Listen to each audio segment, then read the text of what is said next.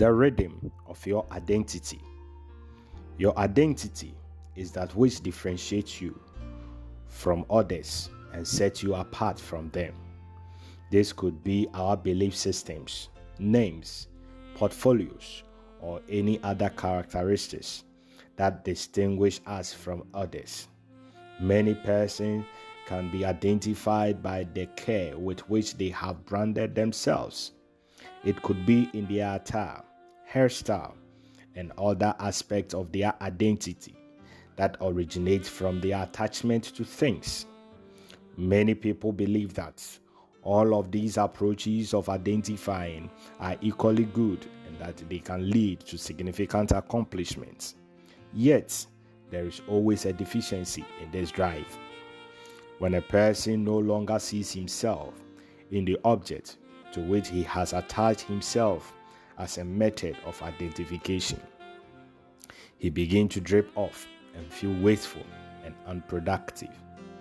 However, who you genuinely are is built on a unique rhythmic flow that may be detected through the influence or impact you have on other people and your environment. There is a greater and deeper understanding required in the creation of one's identity, which is the impact it has on you and society at large. Your identity is a tool to help you succeed in life, and your success is determined by your impact on society or the environment. Your identity's rhythm is based on a defined meaning to existence.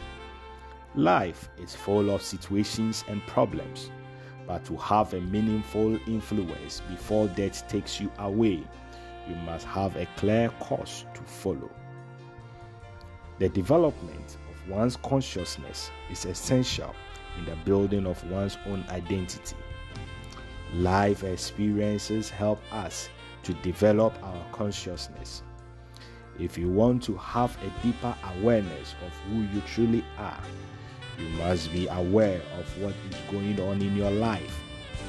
The human self has a way of subtly affecting our every movement and behavior.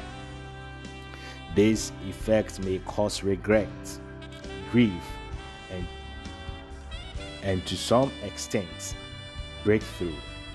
Let us not forget that the human self is constructed by a succession of events and happenings in our environment, culture, and upbringing. As a result, these have a significant impact on what we do regularly in the form of habits. Because of their origins, these images may not be accurate representations of who we truly are. To have a distinct rhythm of identity, one must use his consciousness, where he must deliberately look within intrinsically to determine what he is good at, and to accomplish a degree of acquiring the proper identity. One must actively develop a conscious state for value production from inside by listening to the rhythms of the heart which produces an ongoing yearning for impact. After identifying this need in your life, you work hard to put it into practice and make it a reality. Your identity will be established as you walk in it. Therefore, walk in your identity.